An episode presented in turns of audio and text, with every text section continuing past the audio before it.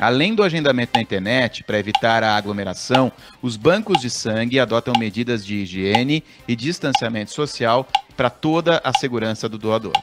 Tem destaque do trânsito, Ronaldo Rodrigues. Rebolsas complicadíssima no sentido aí da marginal do Rio Pinheiros, a partir da Henrique Schalmo, Túlio Fernando Vieira de Melo congestionado.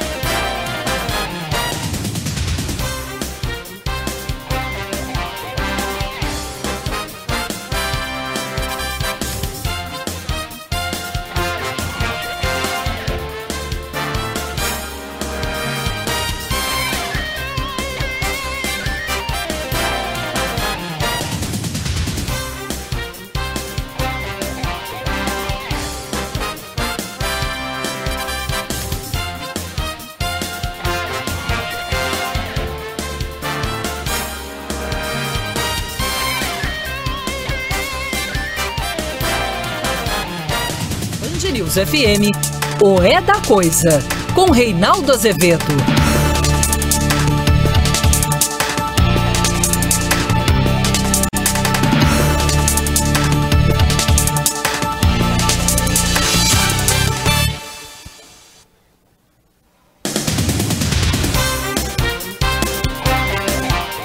Boa noite, são 18 horas no horário de Brasília. Começa agora para todo o Brasil mais uma edição de O É da Coisa. E se a coisa parece confusa, meu filho, vem para cá que a gente se confunde.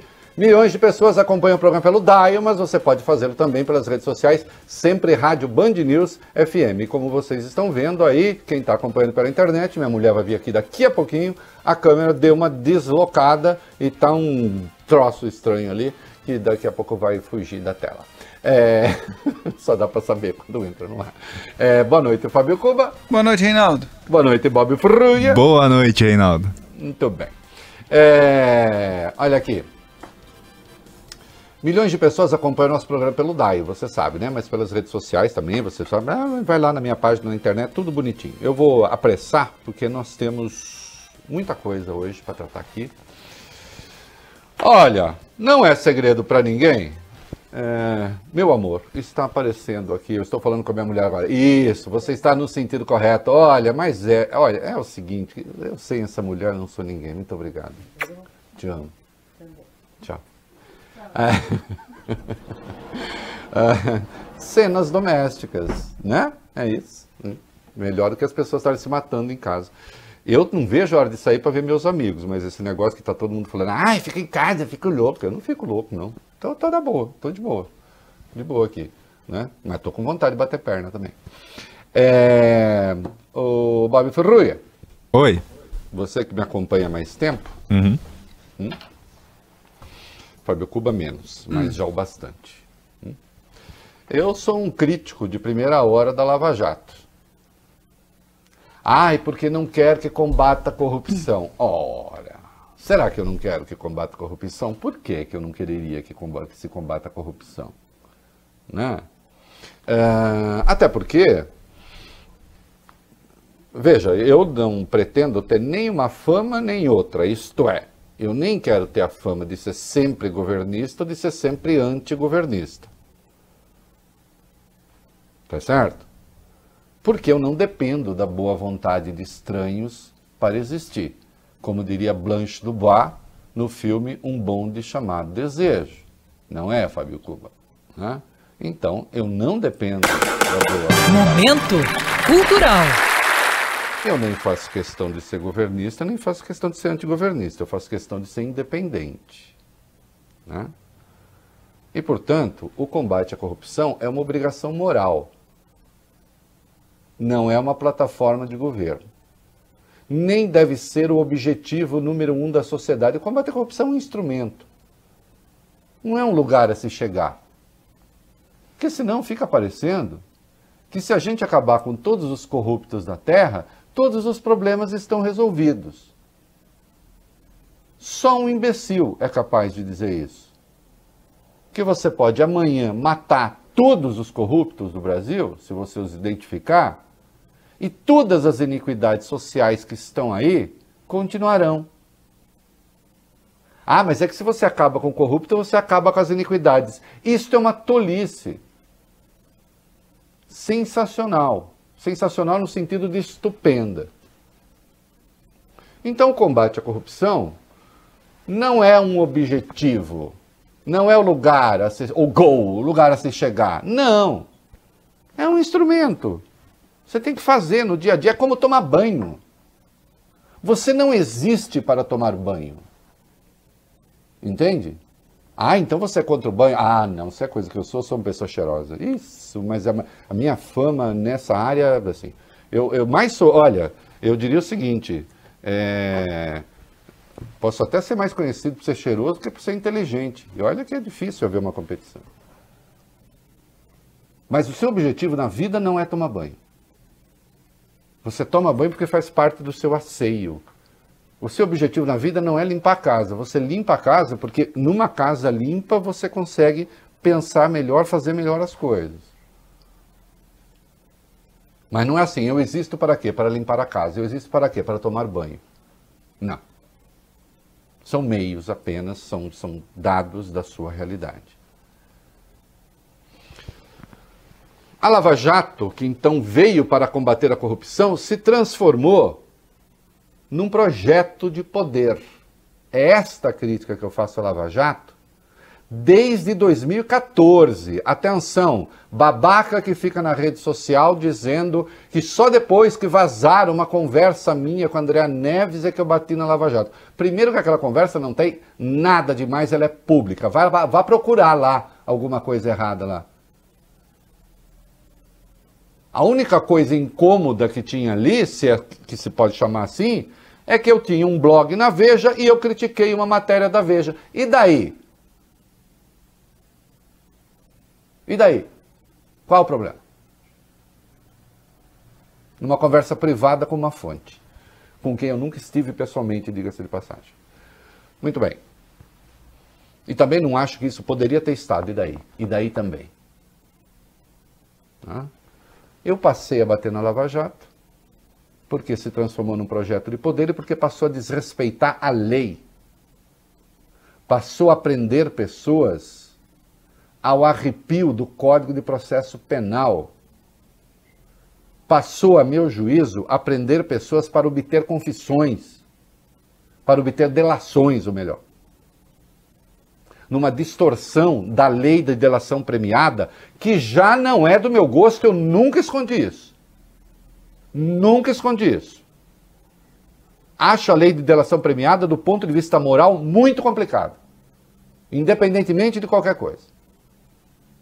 Porque você entrega a pessoas que confessadamente cometeram crimes, você entrega a elas o poder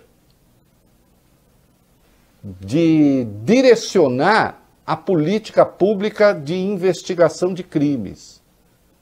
Você entrega a ela, muitas vezes, o destino do próprio país. Mas a Lava Jato ganhou os corações, vamos para o clichê, ganhou as mentes e os corações. Nunca escrevam isso, porque quem escrevia isso nas minhas revistas eu ameaçava com demissão. É por causa do clichê. Estou fazendo uma piada. Seduziu as pessoas, virou o grande marco do Brasil. E aí não importava quantas leis eles desrespeitassem, estavam lá os paladinos da justiça, os defensores do bem, do belo e do justo. Procuradores dando plantão nas redes sociais, corneteando ministros do Supremo e o próprio Supremo. Esse ódio ao Supremo Tribunal Federal, esse ódio ao Supremo Tribunal Federal não começou com o bolsonarismo. É anterior. Começou com a Lava Jato. Qualquer decisão, qualquer votação que estivesse lá em curso no Supremo, tinha um procurador, de preferência Deltan Dallagnol, no Twitter, patrulhando votação de ministro do Supremo.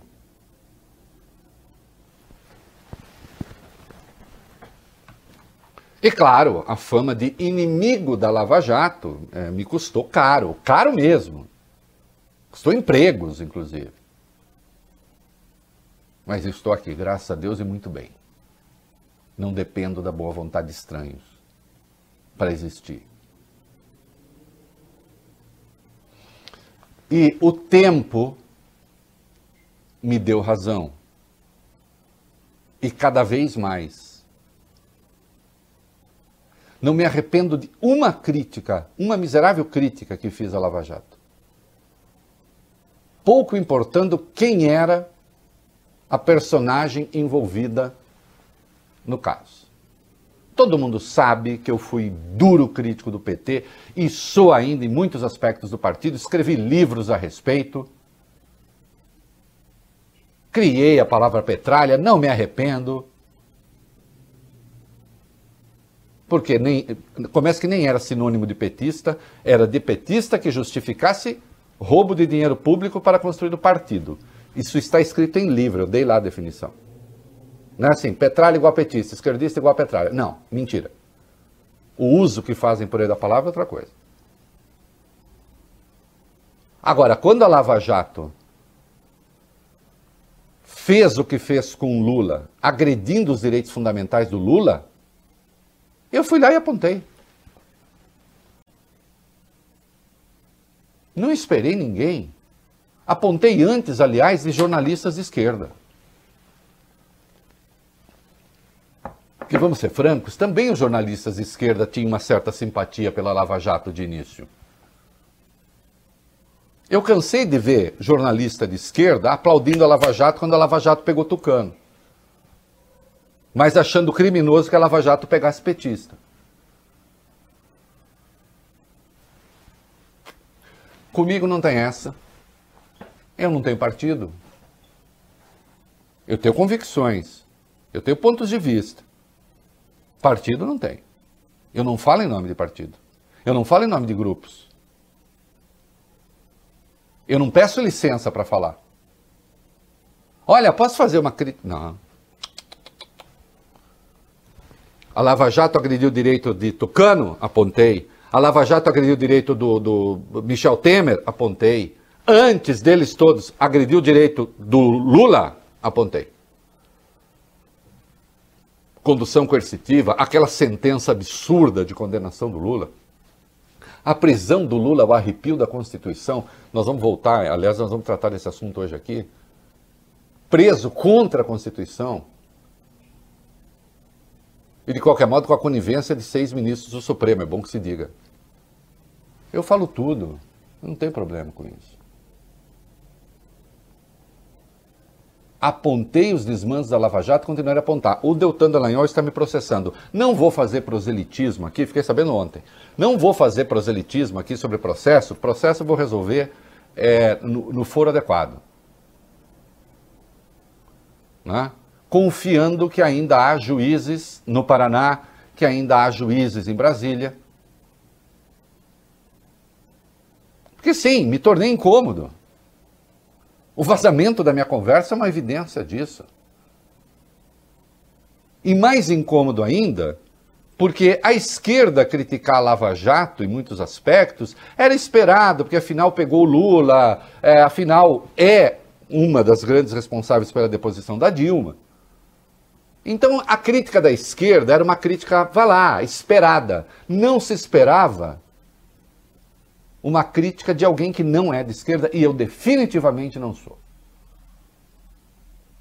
Definitivamente não sou. Aliás, daqui a pouco eu vou falar de um filme aí é, sobre a liberdade de luta, uma tendência trotskista. Teve uma matéria hoje na Folha, né? E eu estou no filme, porque eu fui de uma corrente de esquerda, e aí eu apareço lá no texto diz assim: e alguns que pertenceram à Libilu foram para a direita. Eu estou entre aqueles que dizem foi para a direita. Direita liberal, é isso mesmo. Qual o problema? Mas eu sou honesto com os fatos. Pode me xingar quanto quiser. Eu trabalho com fato. E os fatos, os fatos destroem a reputação da Lava Jato. A verdade está vindo à tona. O país está na lama, afundou, a Lava Jato ajudou a eleger Bolsonaro? Sim, foi o povo que elegeu, claro. Foi a vontade do povo, da maioria que votou. Mas esta maioria votou segundo circunstâncias. E as circunstâncias foram aquelas ditadas pela Lava Jato, ditadas por um juiz que depois foi servir a esse governo. E agora, desesperadamente, eles tentam se descolar do bolsonarismo e encontrar um lugarzinho no antibolsonarismo querem mudar do lado. Não, não, não, não, não. Vocês vão ficar ali. O lugar de vocês é a extrema-direita. Outro dia, teve o, o, o, Direitos Já, que foi aquela live que reuniu 100 personalidades e tal. Aí teve a conversa, ah, Sérgio Moro vai, não sei o quê. Obviamente eu não cheguei para o Direitos Já e disse, se Sérgio Moro estiver, eu não estou. Eu não faço isso. Mas se ele estivesse lá, eu não estaria. Mas era mentira, ele não tinha sido convidado porque o compromisso dele com a democracia durante o governo Bolsonaro evidenciou-se muito frágil. Ele assistiu ali a barbaridades calado. E só caiu fora quando demitiram um aliado dele. Antes disso, endossou portarias absurdas. Antes disso, defendeu excludente de licitude. Excludente de licitude é o quê? É pedir a licença para matar. Não vai falar em nome da democracia? Não comigo. Comigo não, violão. E agora as coisas se aclaram ainda mais. A esquerda alimentou a fantasia durante um tempo, por enquanto é fantasia porque não há provas, de que é, a CIA tinha, estava por trás, estaria por trás da Lava Jato. Não conheço nenhuma evidência de que a CIA esteja por trás da Lava Jato. Agora, a reportagem publicada pela agência pública, em parceria com o Intercept Brasil, Está lá na página da Pública, está também no meu blog, eu publiquei trechos, publiquei link. Demonstra que a Lava Jato operou intimamente com o FBI. O FBI, vamos botar o FBI atuou aqui em solo nacional ou em parceria à distância com a Lava Jato ao arrepio das leis brasileiras. Atuação ilegal que contraria nossa legislação. Interferência da Polícia Federal de um país estrangeiro numa investigação aqui no Brasil. Deltan Dallagnol deu um chilique porque a subprocuradora-geral Lindor Araújo foi a Curitiba pedir compartilhamento de dados de investigação, compartilhamento que ela tem o direito de receber, obrigação de receber, tem autorização judicial para isso. Ele deu um petit, deu um chilique. Agora, com o FBI, ele compartilhou tudo. O FBI conhecia, fica claro na reportagem, cada detalhe da investigação conduziu, em muitos aspectos, a investigação.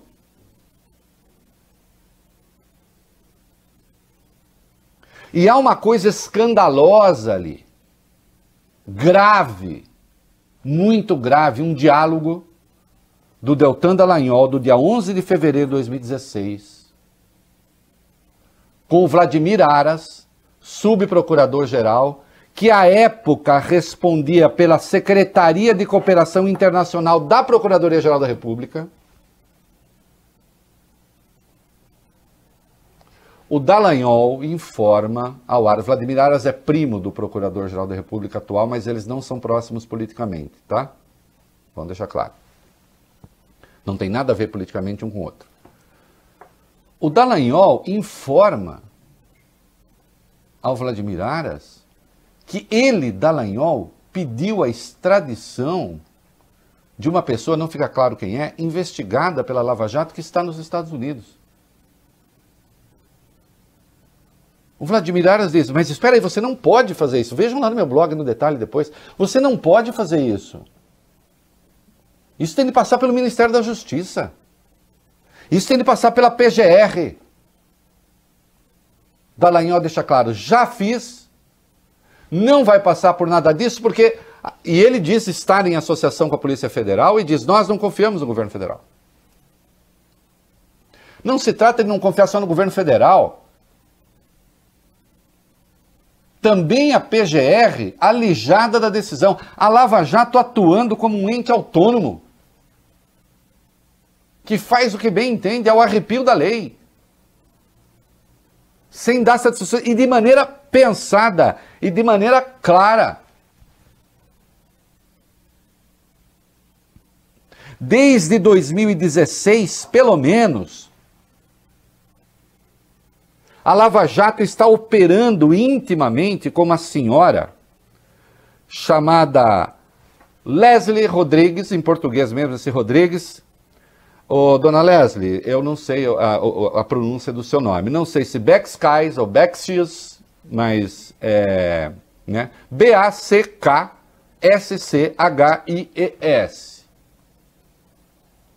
Ela é um medalhão do FBI íntima, o tempo todo atuando em parceria com a Lava Jato, ao arrepio do governo brasileiro, ao arrepio da Procuradoria-Geral da República. Tão íntima que a Taméa Danelon, a procuradora aqui de São Paulo, que era coordenadora da Lava Jato, chegou a fazer com que ela tirasse uma foto com uma plaquinha defendendo as 10 medidas contra a corrupção, aquela que tinha quatro medidas fascistoides lá.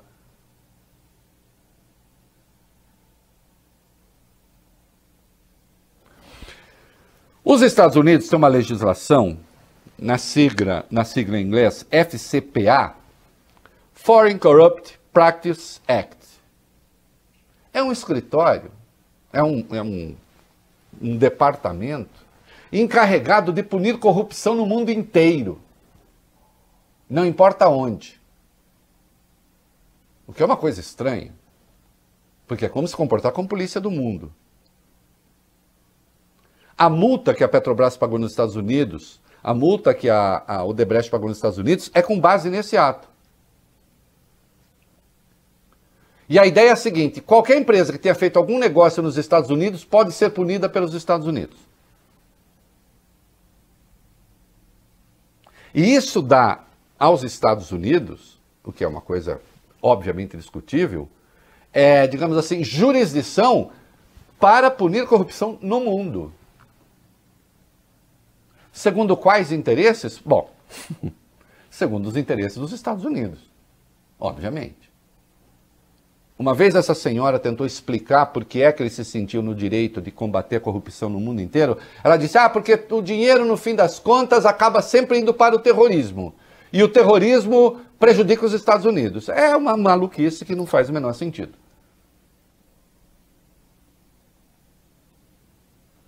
A Lava Jato não estava a serviço exatamente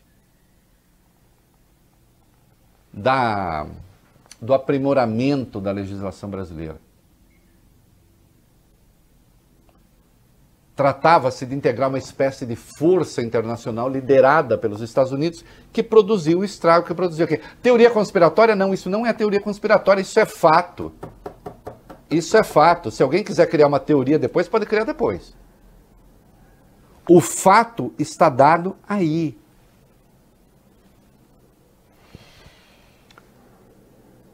Tem uma entrevista desta senhora concedida à Associated Press, né? em que ela tem clareza, sim, do trabalho delas. Quando ela fala do trabalho, diz assim: esses casos são muito sensíveis politicamente, não somente nos Estados Unidos, mas no exterior, ela está falando, né? Quando você está olhando para oficiais estrangeiros em outros governos, quer dizer, veja a Malásia. Veja na Malásia, o presidente não foi reeleito. Nós vimos presidentes derrubados no Brasil. Não, eles sabem que a atuação deles derruba presidentes, derruba presidentes. A serviço de quem estava a Lava Jato? Exatamente. E aí, ó, oh, não vem com teoria conspiratória? Não, não tem nada de teoria conspiratória. O FBI, o, o, o FBI atuou em solo brasileiro, em parceria com a Lava Jato, sem que o governo brasileiro soubesse, sem que a própria Procuradoria-Geral da República soubesse. A Lava Jato sequer é um ente independente independente inclusive do Ministério Público. Isso está na matéria da pública. No Poder 360, site Poder 360, uma outra matéria gravíssima. Aparece lá uma denúncia de, do, do, de dezembro de 2019. E aparecem dois nomes lá como tendo recebido dinheiro irregularmente. Um nome é o Rodrigo Felinto. Vocês já ouviram falar do Rodrigo Felinto? E outro nome é o Davi Samuel.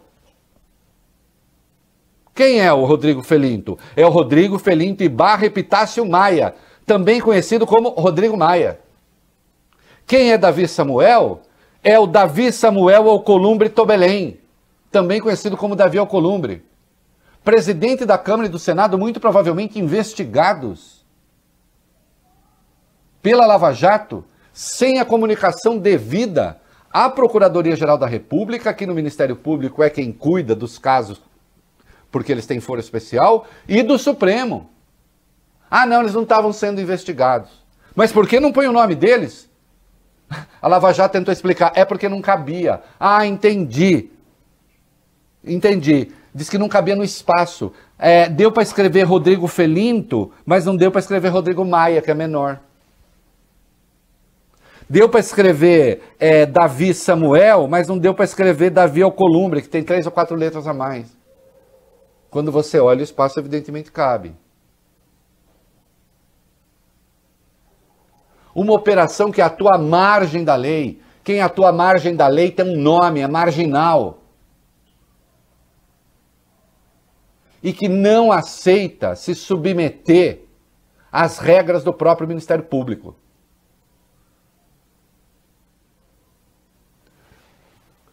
Dallagnol faça o que quiser, intimidar não vai. Até porque os fatos estão se impondo. Né?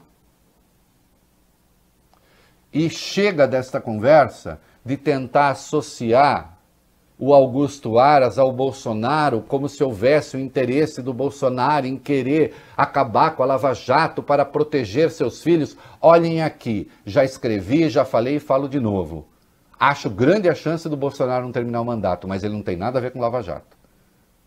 Os malfeitos são outros. Não venham com conversa. Isso é uma tentativa de vocês de tentar conquistar um lugarzinho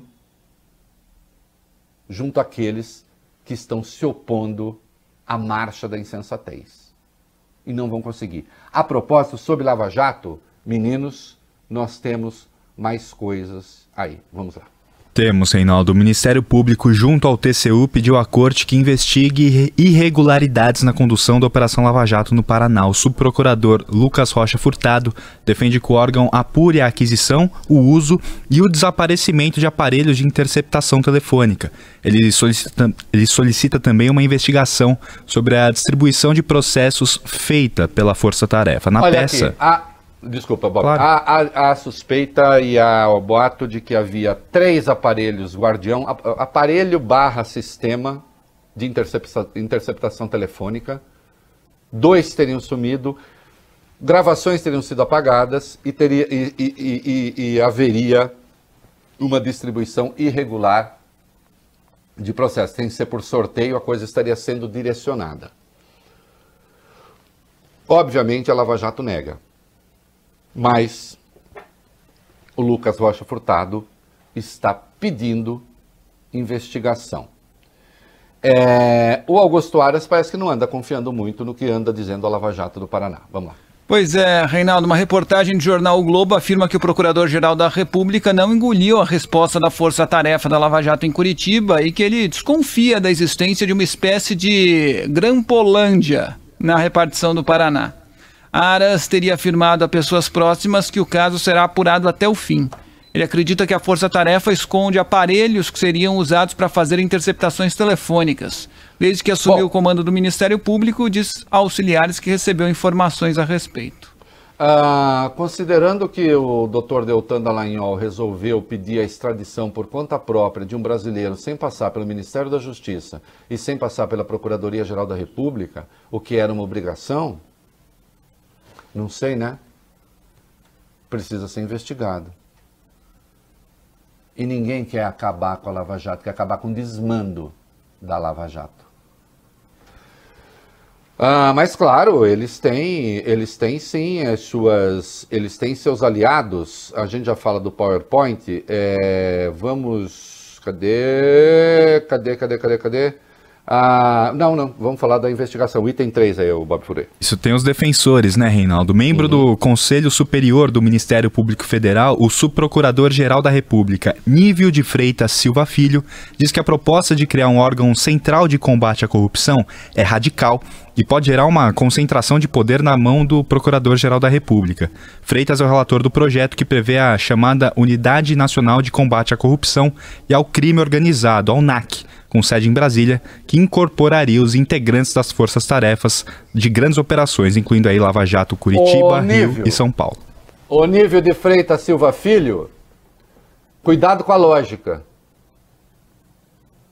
Eu prefiro um órgão centralizado com quem se possa falar a haver uma balcanização da investigação de modo que ninguém sabe o que está acontecendo. Ou alguém sabe o que está acontecendo na Lava Jato do Paraná, na Lava Jato de São Paulo, na Lava Jato do, do, é, é, do Rio, na Greenfield. O Ministério Público é independente, mas esse Ministério Público agora está se fragmentando em outras repúblicas independentes. De maneira que ninguém tem controle de absolutamente nada. Né? Desculpe, essa sua tese é furada, essa sua tese é errada. E o PowerPoint? Conselho Nacional do Ministério Público, Reinaldo, pautou a representação em que o ex-presidente Lula acusa o procurador Deltan Dallagnol e outros colegas dele da Força Tarefa de abuso de poder ao darem a entrevista do PowerPoint, aquela de 2016. O CNMP, que fiscaliza a atuação de procuradores e promotores, é presidido pelo procurador-geral Augusto Aras. Em setembro daquele ano, 2016, Deltan e outros procuradores, você se lembra, Reinaldo, reuniu a imprensa, Deltan reuniu a imprensa em um hotel de Curitiba para apresentar um gráfico cheio de setas que apontavam Lula como o centro de uma organização criminosa. Olha aqui, para os línguas de trapo, faça o seguinte, em vez de ficar vomitando bobagem por aí, ah, quando foi que Reinaldo criticou lá? Vai ver o que eu escrevi no dia desse PowerPoint.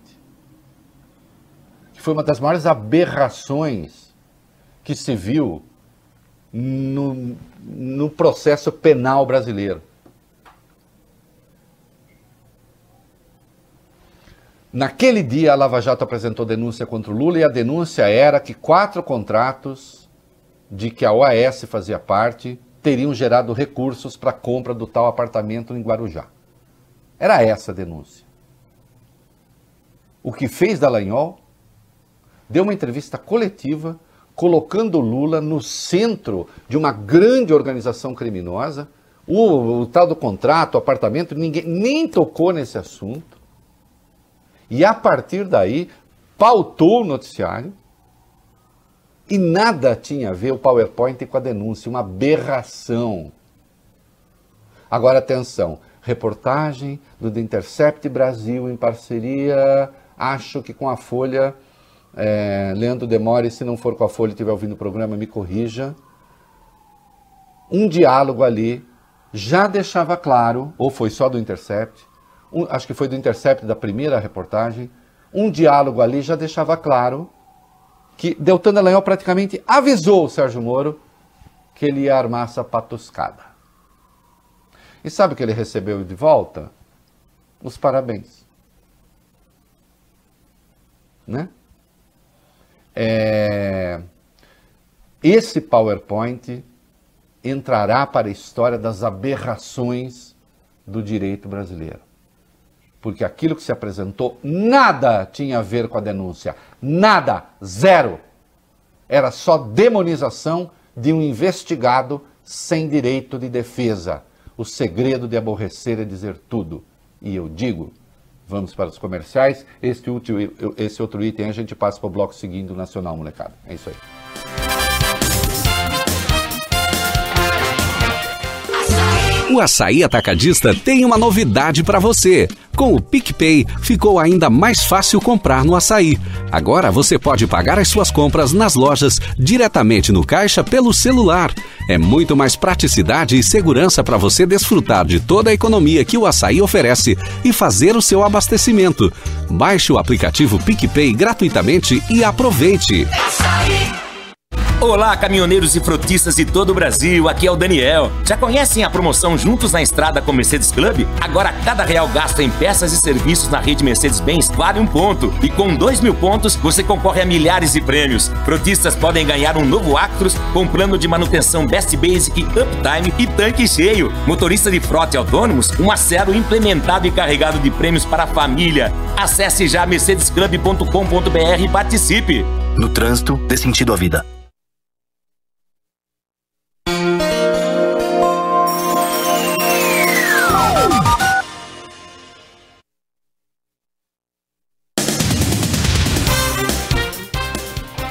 Muito bem, estamos de volta no Dial. É, para São Paulo, aplicativos e redes sociais para todo mundo. Minha mulher está ajeitando aqui a câmera, mas aí vai tá, tá aparecendo aquela parte da parede. Deixa lá como estava, depois amanhã a gente acerta.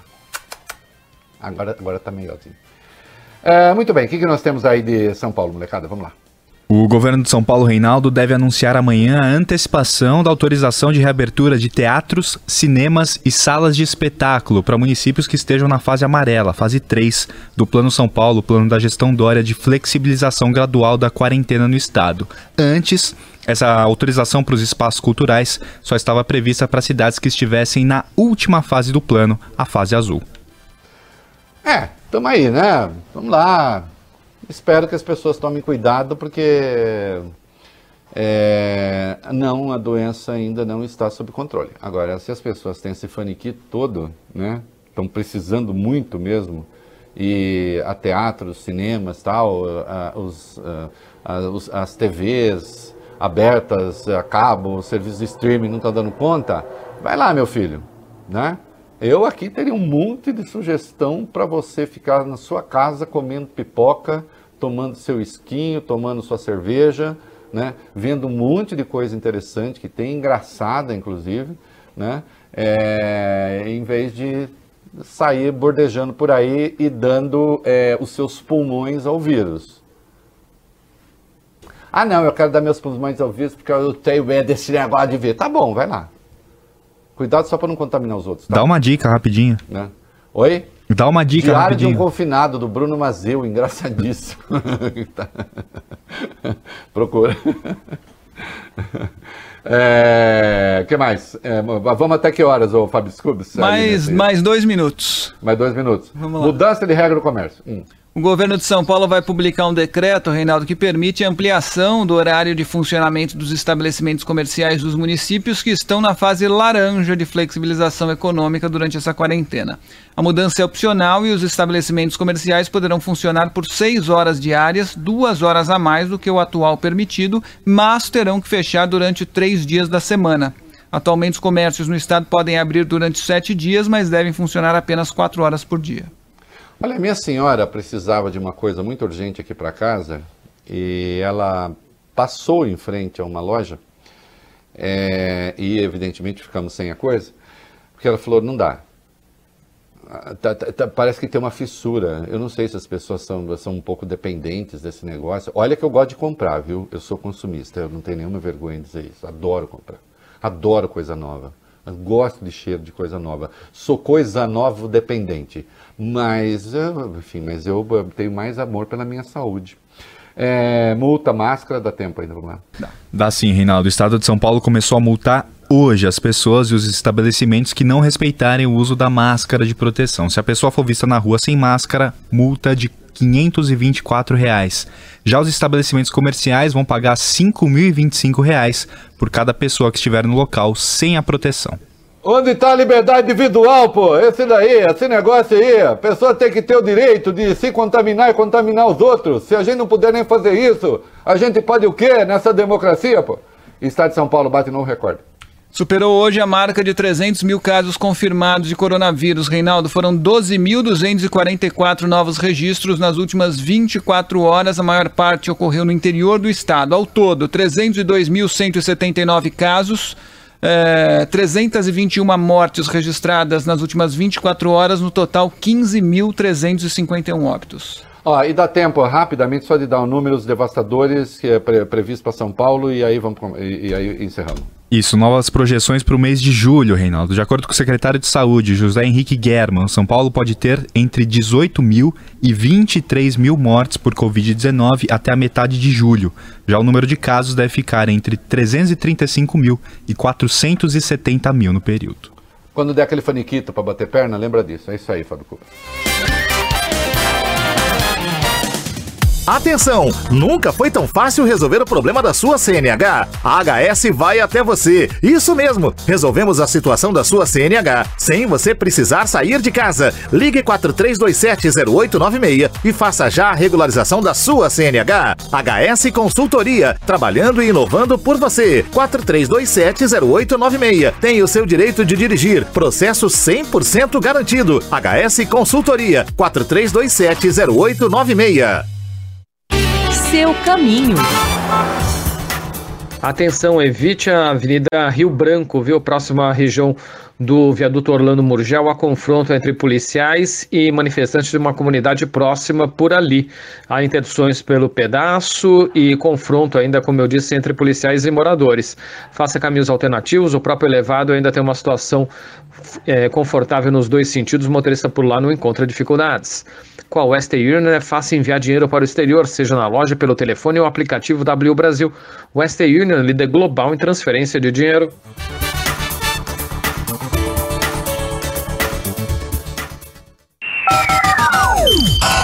Band News FM.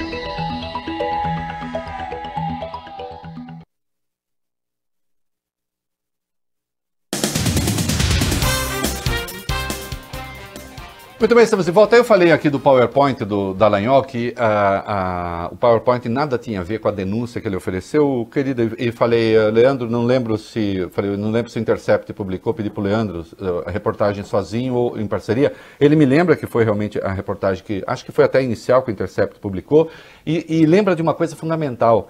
70 horas antes do Dallagnol apresentar a denúncia contra o Lula, ele não tinha convicção, porque não havia evidência de que o apartamento pertencesse realmente ao Lula e tivesse a ver com os contratos da Petrobras. Hã?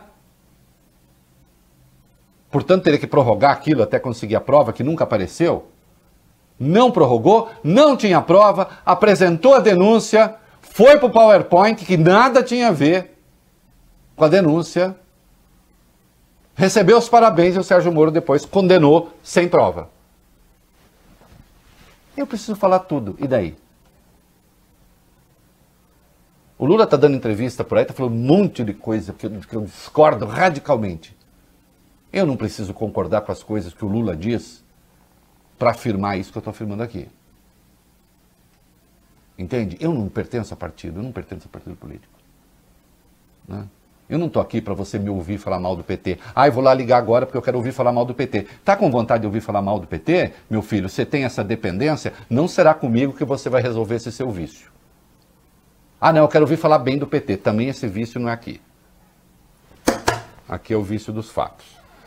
É... Meninos, eu vou rapidamente, vamos voltar a partir das 5, depois a gente gruda com o segundo bloco, conforme o previsto aí. Nós estamos fazendo ensaio ao vivo aqui. Vamos lá, deputados se mobilizam pela segunda instância. Isso, Reinaldo. Uma reportagem da Folha informa que um grupo de deputados deu início nos últimos dias a uma articulação para mudar o texto que antecipa a execução da condenação para a segunda instância. Segundo o deputado Fábio Trade, PSD do Mato Grosso do Sul, relator da PEC, eles querem que a norma só passe a valer para novos ilícitos.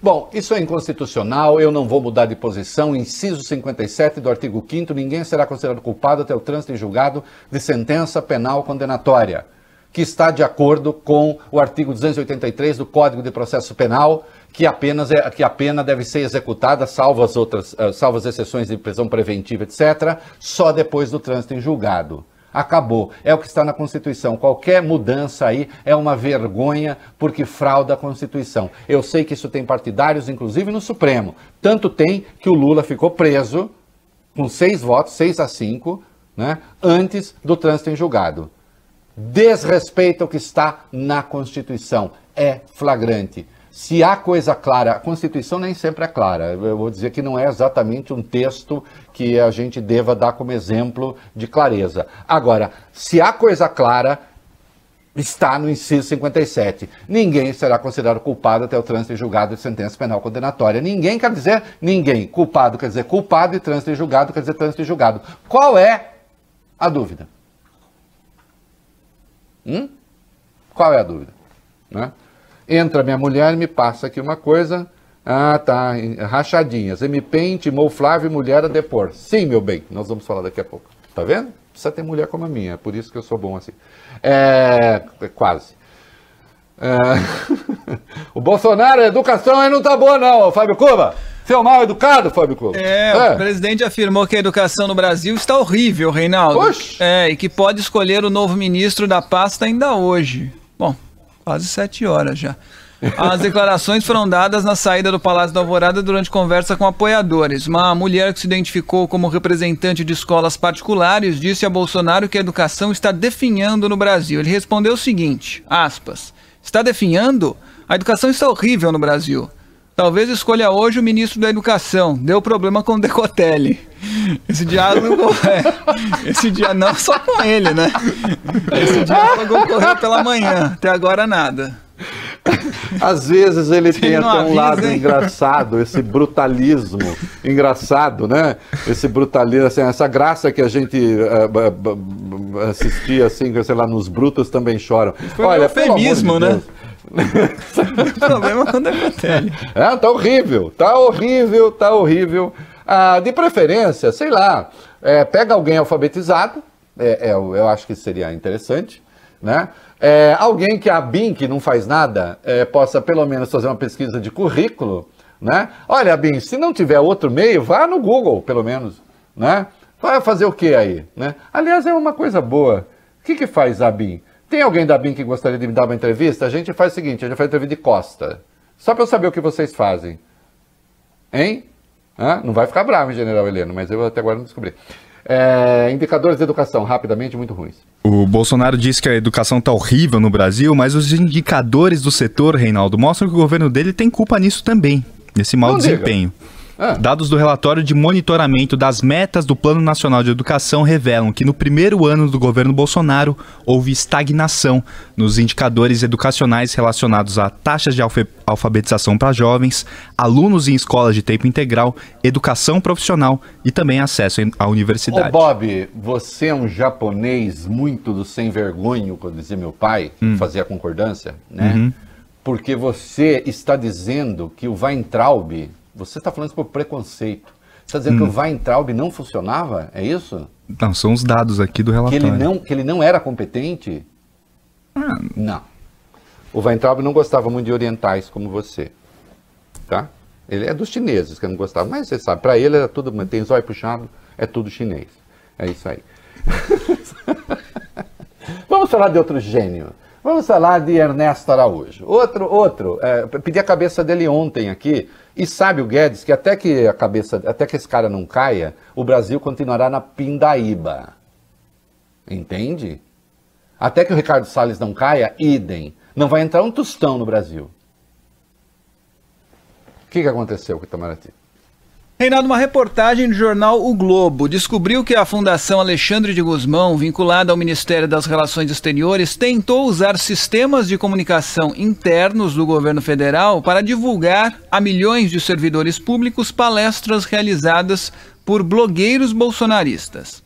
Entre eles estão Alan dos Santos, Bernardo Kuster, ambos investigados pelo Supremo Tribunal Federal no inquérito das fake news. O jornal teve acesso a documentos e mensagens que comprovam isso, inclusive.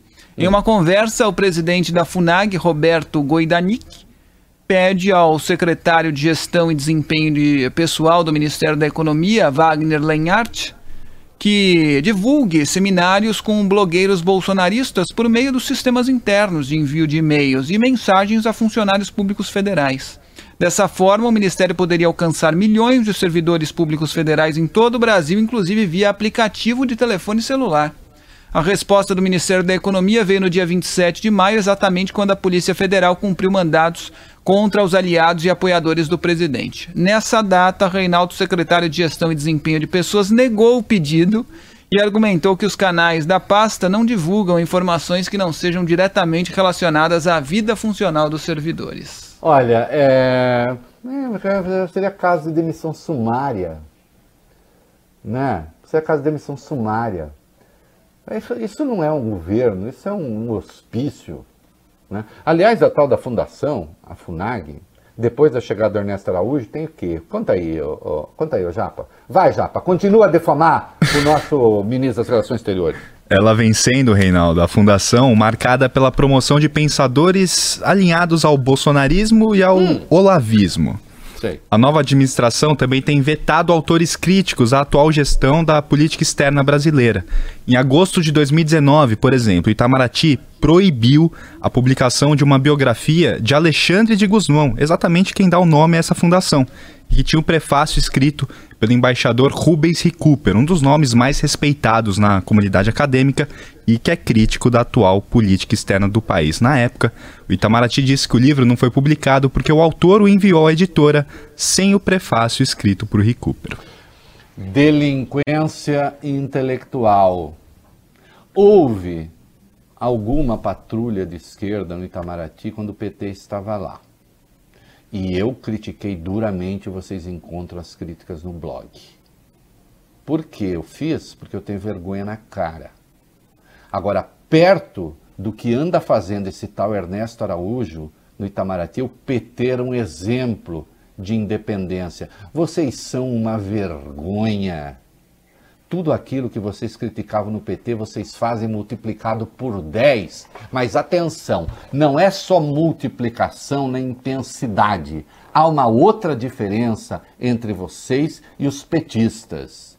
É preciso reconhecer, vocês são estupidamente mais ignorantes e despreparados. Esse senhor não pode continuar mais um dia no Itamaraty. E as pessoas responsáveis no Brasil, empresários, turma de mercado, não sei o quê, mais aqueles que cuidam da política, tem a tendência que for, mais a população interessada nisso, tem de exigir a demissão desse senhor porque ele faz mal ao Brasil. É uma questão de interesse público. Falei? Rapidamente, eleição de novembro. E. vamos lá. É, Reinaldo, porque o Congresso Nacional aprovou ontem o adiamento das eleições municipais. A proposta de emenda à Constituição alterou o calendário, portanto, o primeiro turno será realizado no dia 15 de novembro, seria no dia 4 de outubro. O segundo turno ficou para o dia 29 de novembro. Muito bem, e o Barroso disse que fez um elogio, política é gênero, primeira necessidade. Isso, ele elogiou hoje os deputados e senadores durante a sessão solene no Congresso que marcou a promulgação dessa PEC. Segundo Barroso, os parlamentares tiveram uma atuação rápida e harmoniosa para aprovar o adiamento das eleições. É isso aí. Ah, vamos para o comercial, porque eu não quero ferrar a vida deste grande Fábio Cuba, Obrigado. esse homem que responde por esta máquina. Muito obrigado. Neste momento sensível, também não está nada fácil para você que tem um negócio, não é? Mas olha, o PicPay pode te ajudar. Com todas as taxas zeradas do aplicativo PicPay Empresas até o fim de julho, você faz suas vendas à vista ou parcelado direto pelo celular e não paga nada por isso. É isso aí, você vende o que quiser, sem maquininha e recebe na hora, com custo zero.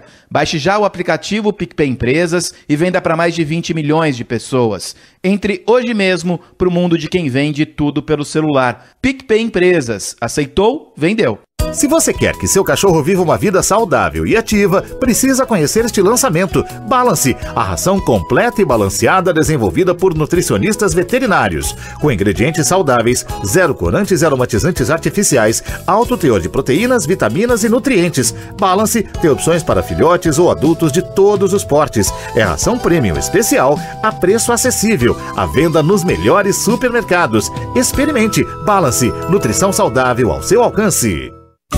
Este ano arraiar é em casa com o parceirão Atacadão. Tem batata palha, paçoquinha, pipoca, amendoim, farofa e oque? Tem sim, senhor! Tem sopão, tempero de verdade e condimentos naturais da Quitano? Ou se tem! Pode fazer a festa com segurança, que o parceirão está seguindo todas as recomendações do Ministério da Saúde. Arraiar bom demais! É o arraiar em casa Atacadão. Mas não deixe de aproveitar. Outro que nem esse, só no ano que vem. Atacadão, o lugar de comprar barato e com segurança.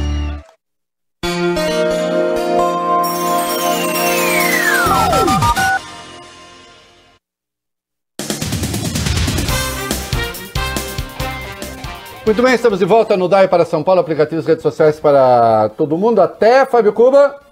59, 6 e 59. Tá bom, vamos lá. É, o secretário estadual de Educação, Reinaldo Rocieli Soares, disse em entrevista à Globo News hoje de manhã que se as aulas nas escolas puderem voltar no dia 8 de setembro como previsto pelo governo, os prejuízos desses meses de pandemia não serão recuperados em um ou dois meses, claro. Pelo plano do governo, as aulas serão retomadas se o Estado estiver há pelo menos 28 dias na fase amarela de flexibilização. O secretário também contou que a secretaria está fazendo um recorte de habilidades do currículo escolar para avaliar as que terão prioridade primeiro. Português, matemática, filosofia, história, todas as disciplinas lá estão no currículo, mas temos habilidades que são mais importantes, disse ele. É, é, evidentemente, quando se fala mais importante aí, é aquela que tem maior reflexo na vida imediata das pessoas, tá? Para não criar sensibilidades. Evidentemente, é fundamental você saber quem foi Schopenhauer. Mas entre saber quem foi Schopenhauer e saber quanto, quanto são 2 vezes 2, é melhor o 2 vezes 2. É, entende? E isso não quer dizer que exista uma hierarquia valorativa entre essas disciplinas. Então, é claro que algumas habilidades são mais importantes para o desdobramento prático da vida, e aí, então, você vai criar ali um, um, uma rotina de compensação né, possível, sabendo sempre que não dá para fazer milagre. Né? É... O ideal seria, na verdade, que você considerasse esse ano não válido, mas também eu acho que isso também não vale a pena, porque não existe um conteúdo disponível no mundo empírio, no céu, que você precisa saber. Isso é uma coisa que ao longo da vida você vai ali é, é, é, adquirindo. Né? Então, toca a vida, faz, façam-se as promoções e, dentro do possível, a, as aulas de reposição. Ah, o governo de São Paulo, Reinaldo, instalou uma câmera que mede a temperatura dos passageiros que passam pela catraca da entrada da estação da Sé, na região central de São Paulo. Quem estiver com a temperatura acima de 37,5 será impedido de entrar, já que a febre é um dos principais sintomas da Covid-19. O equipamento, claro, está em fase de testes ainda. A câmera consegue medir a temperatura de até 30 pessoas ao mesmo tempo. Ela também tem sensores faciais para saber se a pessoa está usando ou não máscara. No caso da falta da máscara ou da temperatura febril, o sistema emite um alerta para os funcionários que vão até o passageiro. Ih, não posso passar nessa câmera porque eu, vai dar, eu sou quentinho. É... Estou brincando, evidentemente.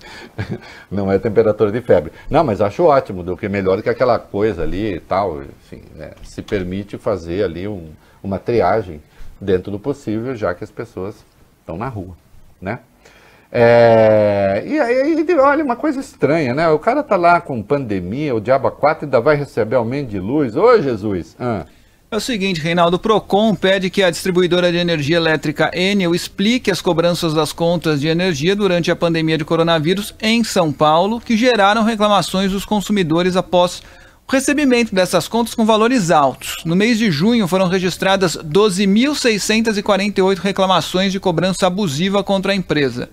O órgão de defesa do consumidor quer saber o motivo das contas de luz dos meses de março, abril e maio terem sido baseadas na média dos 12 meses anteriores. É, é, precisa ver, né, gente? Porque assim, a pessoa já tá lá, coitada, meio acabrunhada, meio deprimida, né? É, já tá ali, assim, ela dialogando, o máximo de gente com quem depois com que ela conversa é com álcool em gel. E ainda vai receber assim, não dá, né? Precisa ver. E assim, fala desse, olha, esse negócio de que o inferno é quente, quem dera, né? Também não sei se eu vou para lá, mas com certeza o inferno é gelado, evidentemente, né? Não há nada mais desagradável do que o frio. Esta porcaria, quase que certa coisa. Vai. Concordo. É, Reinaldo, a cidade de São Paulo teve hoje uma das madrugadas mais frias do ano, em Marcilac, é, Zona eu Sul. Eu não sei porque eu fiquei com o aquecedor ligado aqui. Marcilac, Zona Sul, os termômetros marcaram 3 graus, de acordo com o CGE. Deus me livre. Na média, a temperatura ficou em 10. Esse frio todo tem uma explicação. Além do inverno, claro, o ciclone Bomba, que passou pela região sul do país, trouxe um vento absurdo, um vento, aliás, que me tirou o sono antes de ontem, e um frio acima da média para São Paulo. O ciclone, aliás, deixou pelo menos 10 pessoas mortas no Rio Grande do Sul é, e Santa horror. Catarina. Não, e fica essa gente que fica associando frio à civilização. Vai morar no Afeganistão. Ah, tem, ó, tem, tem neve eterna lá. Tá? Super bacana. Viu?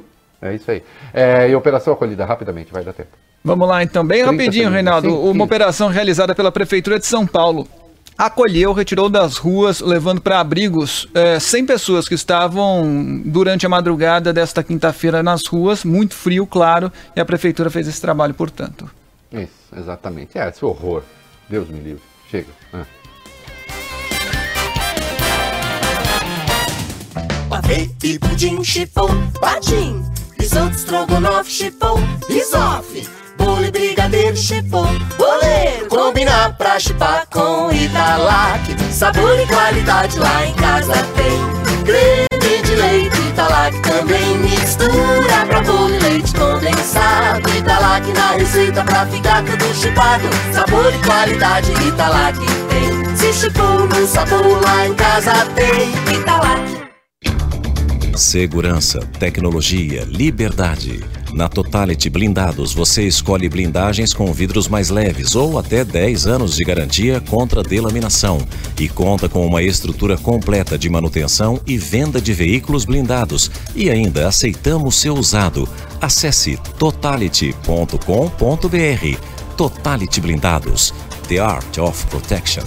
Cinto de segurança salva vidas.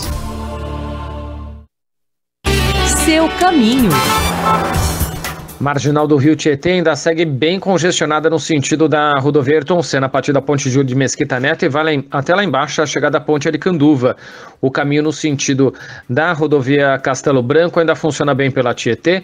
Utilize aí Marquês São Vicente, Norma Perotini, Genote e Sérgio Tomás como alternativa no sentido da Ayrton Senna, pelo menos para tentar pegar a Tietê a partir da ponte das Bandeiras. Com o Toque Marina Empresarial, você tem coberturas sob medida e avaliação patrimonial para saber quanto vale a sua empresa. Fale com seu corretor ou acesse toquemarine.com.br.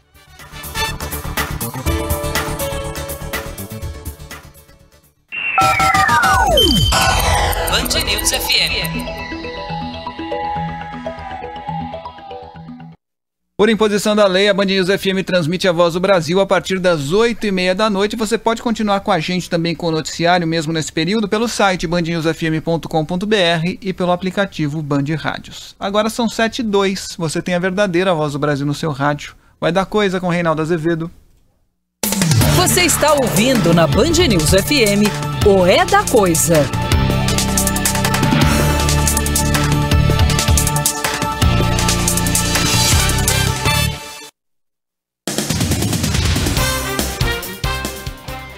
Quem avisa amigo é, né? É, pode ser um amigo chato, mas é. Tenho falado aqui.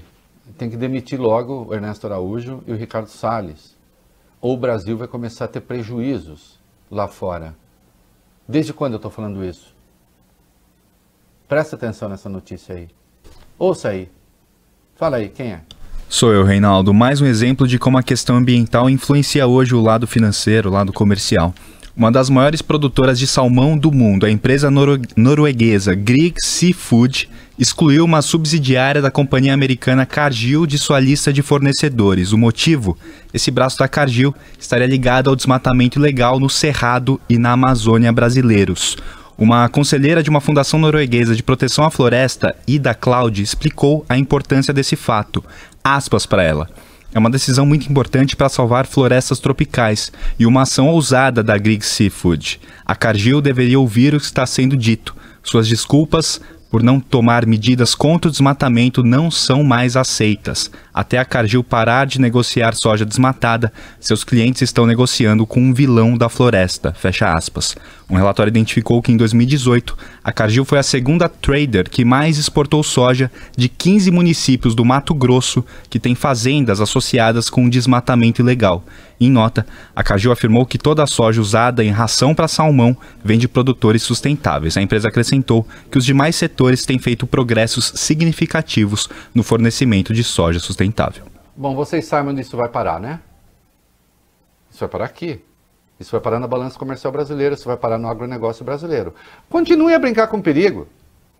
Né? Entregue o meio ambiente para pistoleiro disfarçado de agricultor, para madeireiro disfarçado de empreendedor rural. Continue a ignorar o agronegócio de ponta. Bolsonaro é o grande flagelo do capitalismo brasileiro, sob o pretexto de combater o comunismo. O que, que ele falou, aliás, sobre a Amazônia? Item 30.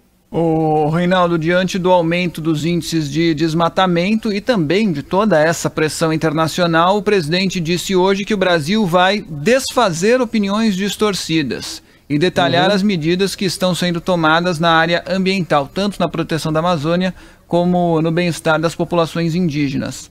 A declaração de Bolsonaro foi dada, como você disse, durante a cúpula do Mercosul, foi realizada por videoconferência. Essa fala do presidente revela a preocupação com a piora da imagem internacional do Brasil. É, e além de tudo, e aí depois vem com bravatas, quer ver? Isso aqui é pura bravata. Fica parecendo...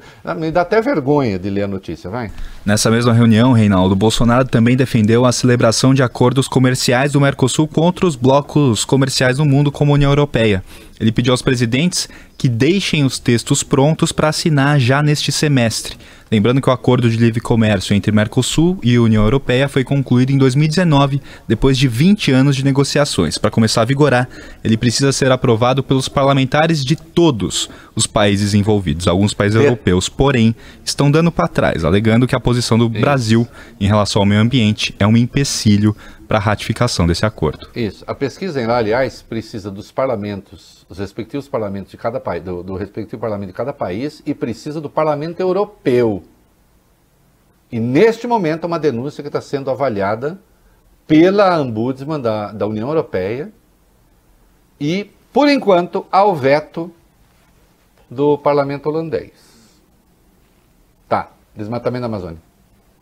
Um estudo feito pela organização Map Biomas mostra que a floresta amazônica, Reinaldo, na totalidade, não só na parte que fica no Brasil, teve 720 mil quilômetros quadrados de área verde desmatada entre os anos de 1985 e 2018. Isso equivale ao território total do Chile, por exemplo, ou a soma dos estados de Santa Catarina, Paraná, São Paulo, Rio de Janeiro e Espírito Santo. Brasil, que tem a maior área da floresta, mais ou menos 61% dela, foi também o país que mais desmatou. Foram mais de 620 mil quilômetros quadrados de mata derrubada. É, não tem jeito, né? É, vai ter que tomar providência. O que, que é? Não, olha só que coisa aí, olha, tem cheiro de conspiração, mas não é. Vamos lá. Uma reportagem divulgada hoje, Reinaldo, pelo portal UOL, mostra que a empresa Yakos, responsável pelo disparo de mensagens em massa nas últimas eleições, continua operando mesmo após ter sido proibida pela justiça. A companhia continua atendendo pelo telefone antigo e até mandou um catálogo de preços para a reportagem do UOL. É, ela descobriu que a Yakos está funcionando com outro nome apenas, Message Flow. Segundo advogados ouvidos pelo UOL, há indícios de desobediência judicial na prática. Primeiro, porque a estrutura permaneceu a mes- mesma. E segundo, porque a nova empresa tem um valor de mercado de 5 mil reais, enquanto a Yakos vale algo em torno de 100 mil. A companhia não conseguiu explicar como uma pequena incorporou outra grande. Transação, aliás, que não consta na junta comercial. É, tá aí, veja, nós temos a discussão aí, estamos discutindo se, é, é, sobre a regulamentação né, dessas redes e, e tudo mais. É, eu sou favorável, meu amigo Leandro Demora é contra, né, a gente fica debatendo é, no, no WhatsApp, né? Tá aí, né? Não vou aqui ficar argumentando com ele pelo rádio, mas é difícil. É difícil, é coisa difícil. Aliás, os bolsonaristas parece que vão querer sair, Bolsonaro e filhos vão sair do Twitter, porque eles estão achando que tem muita patrulha no Twitter, eles estão querendo ir para um, acho que é, é, é, é parler, é isso? Não sei se é em francês, não, isso aqui é americano, né? É, que é uma rede alternativa, no seu nome, né? É, como é que se pronuncia? É uma rede alternativa que parece que com menos controle. É, essa gente não aceita o controle do ódio, né? Sem a sua ração diária de ódio, parece que não existe. Rapidamente, ocupação de UTI, vamos lá, rapidamente. Pá, pá, pá, ocupação dos leitos para tratamento da Covid voltou a subir nas últimas semanas. Reinaldo já supera o índice de 80% em pelo menos 13 capitais. É, abre, acontece, né? É, Covid no Centro-Oeste. A disseminação do coronavírus no Centro-Oeste entre os dias 8 e 28 de junho foi mais acelerada que a média nacional, de acordo com o levantamento do consórcio de veículos de imprensa junto às secretarias estaduais de saúde. Isso. E quando precisa de um símbolo da sensibilidade social, vocês, quando precisarem, podem chamar o prefeito de Tabuna do PTC, né? Esse, prefeito de Tabuna, ele lembra o intendente de Tabuna que aparece no livro Gabriela, do Jorge Amado. Ah. É, Reinaldo, o prefeito de, é isso. O prefeito de Tabuna na Bahia, Fernando Gomes, do PTC, diz que vai reabrir o comércio da cidade de qualquer maneira no próximo dia 9. Segundo ele, aspas, morra quem morrer. Isso. Nas redes sociais, ele declarou exatamente o seguinte: primeiro lutar pela vida. A vida é uma só. Depois que morrer, acabou. Não tem fortuna, não tem pobreza, não tem falência, não tem nada. Mas não posso abrir uma coisa que não tenho cobertura. Com a dúvida, com os nossos morrendo por causa de um leito em Itabuna, vou transferir essa abertura. No dia 8, mandei fazer o decreto, que no dia 9 abre, morra quem morrer. Isso aí, prefeito Tabuna. Tem essa não. Não é porque as pessoas podem morrer agora que a gente vai deixar de fazer uma determinada coisa. Não, morra quem morrer. É a vida e a morte, é isso aí, né? Como diria um pensador. E daí? Todo mundo morre um dia. Vamos conversar.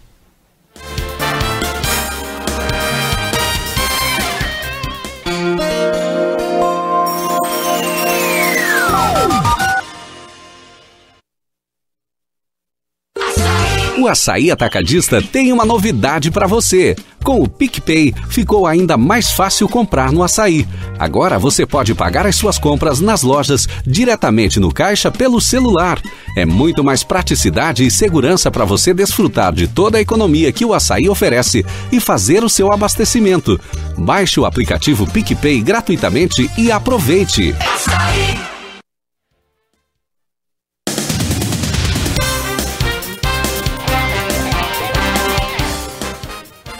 Muito bem, estamos de volta no Dial para São Paulo, aplicativos e redes sociais para todo o mundo. O que, que temos aí, moçada? Naldo, as ruas do Brás, no centro de São Paulo, registraram lotação e congestionamento desde a madrugada de hoje. Apesar do frio, a população se aglomerava para comprar as roupas vendidas pelo comércio informal instalado nas vias e nas calçadas. É, na rua Tears, é isso? Uma das principais da região, as barracas tinham até iluminação, uma espécie de varal de luz ajudava na visualização dos produtos. É, né? As pessoas são, fazem escolhas, né? Insisto, uma pena que essas escolhas delas depois tenham a ver com as escolhas dos outros, ou com a não escolha dos outros também, né? É, e teve uma operação contra a fraude aqui em São Paulo que tem a ver com o Distrito Federal, é isso? Isso, a Polícia Civil e o Ministério Público cumpriram hoje de manhã mandados de busca e apreensão na capital e em quatro cidades da Grande São Paulo. Operação Falso Negativo, apura fraude na compra de testes rápidos para diagnóstico de coronavírus pelo governo do Distrito Federal. Além da cidade de São Paulo, a operação saiu às ruas em busca de alvos em Santana de Parnaíba, Cutia, Itapevi e Barueri. Os alvos são endereços de pessoas e empresas ligadas ao fornecimento dos exames para se detectar a Covid-19. É, é incrível, né, que, enfim, exista gente envolvida nisso, mas existe. Né? Por falar em Covid-19, nos nossos companheiros do Norte, é, o que, que nós temos aí? O grande imperador do Norte. O que fez o grande imperador do Norte? Os Estados Unidos compraram praticamente todo o estoque global de Remdesivir, o, o, o Reinaldo, Remdesivir, pelos próximos Sim. três meses. O medicamento deu sinais positivos no tratamento de Covid-19. A OMS já chegou a chamá-lo de remédio mais promissor contra a doença. Segundo a agência internacional de notícias Reuters, o governo Trump adquiriu mais de 500 mil doses da substância. Isso representa toda, toda a produção da empresa fabricante. É, eles compraram tudo. Não deixaram nada para os outros. Eu Bem, acho isso tão impressionante. Uma unidade incrível. É, muito, é muito impressionante. Assim, é uma gente, é uma gente que não tem, é, né? Está desesperado. O, o Trump, é, a chance dele perder a eleição hoje é gigantesca e ele tem de tentar dar uma resposta. E não obstante, acho que tá, o, o, o 29 estados está apresentando um crescimento é, enorme de contaminação e ele não tem mais resposta a dar, né? E a gente sabe, quando ele não tem resposta a dar, ele faz o quê? Ele divulga foto de branco apontando arma para militante antifascista. Não é isso? Tem tempo ainda não? Não, precisamos voltar. Então tá. Radial Leste ruim, ainda no sentido do bairro, desde o comecinho até a altura da Álvaro Ramos. Quem sai nesse pedaço aí pela Rua dos Trilhos e pega Tobias Barreto, consegue driblar boa parte desse trânsito aí.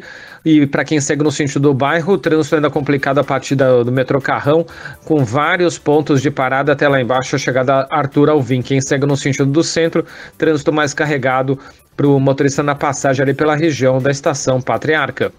Baixe o app Bora Brasil e sinta a experiência de rodar nesse avançado aplicativo de mobilidade urbana 100% brasileiro. Bora Brasil, chame o Bora e vamos embora.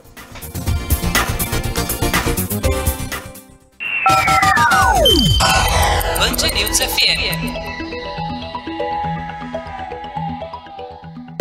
Você está ouvindo na Band News FM o É da Coisa.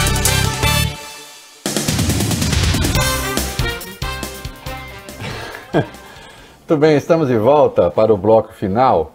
Eu vou começar aí pelo 38, meninos, depois a gente vai pela, na sequência. É, E o nosso advogado quântico, Frederico Vassef, aquele que abrigava e não abrigava Fabrício ao mesmo tempo, que depois disse não abrigava, não, mas depois era humanitário, e depois, depois ele não sabe nada, ele nem, né? É, aí apareceu um troço interessante. O quê? Quem é que fala da 31? Isso, Reinaldo. O jornal Estado de São Paulo teve acesso a novas mensagens de Márcia Guiar, mulher de Fabrício Queiroz, nas investigações que levaram à prisão do ex-assessor. E essas mensagens, Reinaldo, indicam que o advogado Frederico Wassef era, sim, uma espécie de protetor e vigia da família Queiroz, coisa que ele nega. Márcia escreveu o seguinte para a também advogada Ana Flávia Rigamonte, que trabalhava com Wassef, aspas...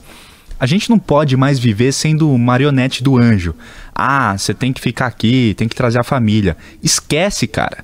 Deixa a gente viver a nossa vida. Qual o problema? Vão matar?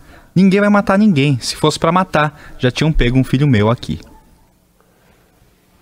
É. Barra pesada? Hein? Hã? É.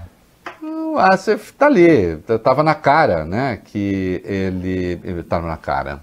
Fica difícil ele desfazer a ideia de que ele era o homem escalado para vigiar né, o problemático Fabrício, para dizer pouco. Ah, esse governo, vamos para 36, eh, ele não tem apenas alguns problemas aí eh, de gente incompetente e, e que destrói o futuro do país. Tem um problema de gestão gravíssimo também, né? Continua grave. Fala aí. O governo prorrogou o auxílio emergencial por mais dois meses, Reinaldo. Tem gente que já está recebendo a terceira parcela, mas tem gente, e muita gente, aliás, que ainda não recebeu nem a primeira. Dados da Rede Brasileira de Renda Básica indicam que uns 8 milhões, que 8 milhões de pessoas ainda estão na fila e aguardam o resultado de uma análise para receber o benefício. Outros 2 milhões de brasileiros tiveram problemas no primeiro cadastro e esperam a reanálise dos pedidos. No total, segundo esse levantamento, pelo menos 10 milhões de pessoas têm direito ao auxílio, mas ainda não receberam. Olha, é, ninguém está dizendo que é fácil. Ninguém está dizendo que é simples. A gente sabe que é, mobilizar uma operação desse tamanho. Tá. Agora, existe Estado para isso. O problema é que o governo não se estruturou, reitero, é, é, inclusive com os bancos privados, para fazer o atendimento emergencial. Né? E não procurou alternativas. O fato de você, ah, não, chegou a 60, 70 milhões. Sim, mas se tem 8 milhões, 8 milhões é muita gente. Você tem dois uruguais que ainda não receberam auxílio, de gente que precisa do auxílio e que está sem. Obviamente não pode ser assim. Né? Essas pessoas são pessoas reais, elas não são estatísticas.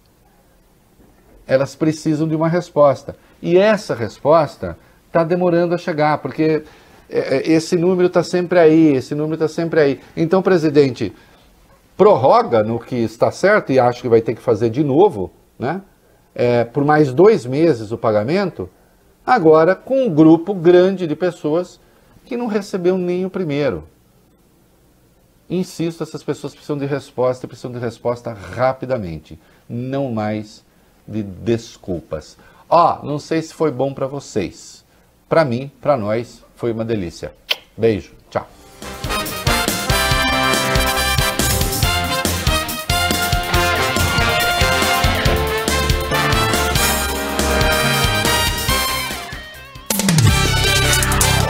Você ouviu o É da Coisa na Band News FM.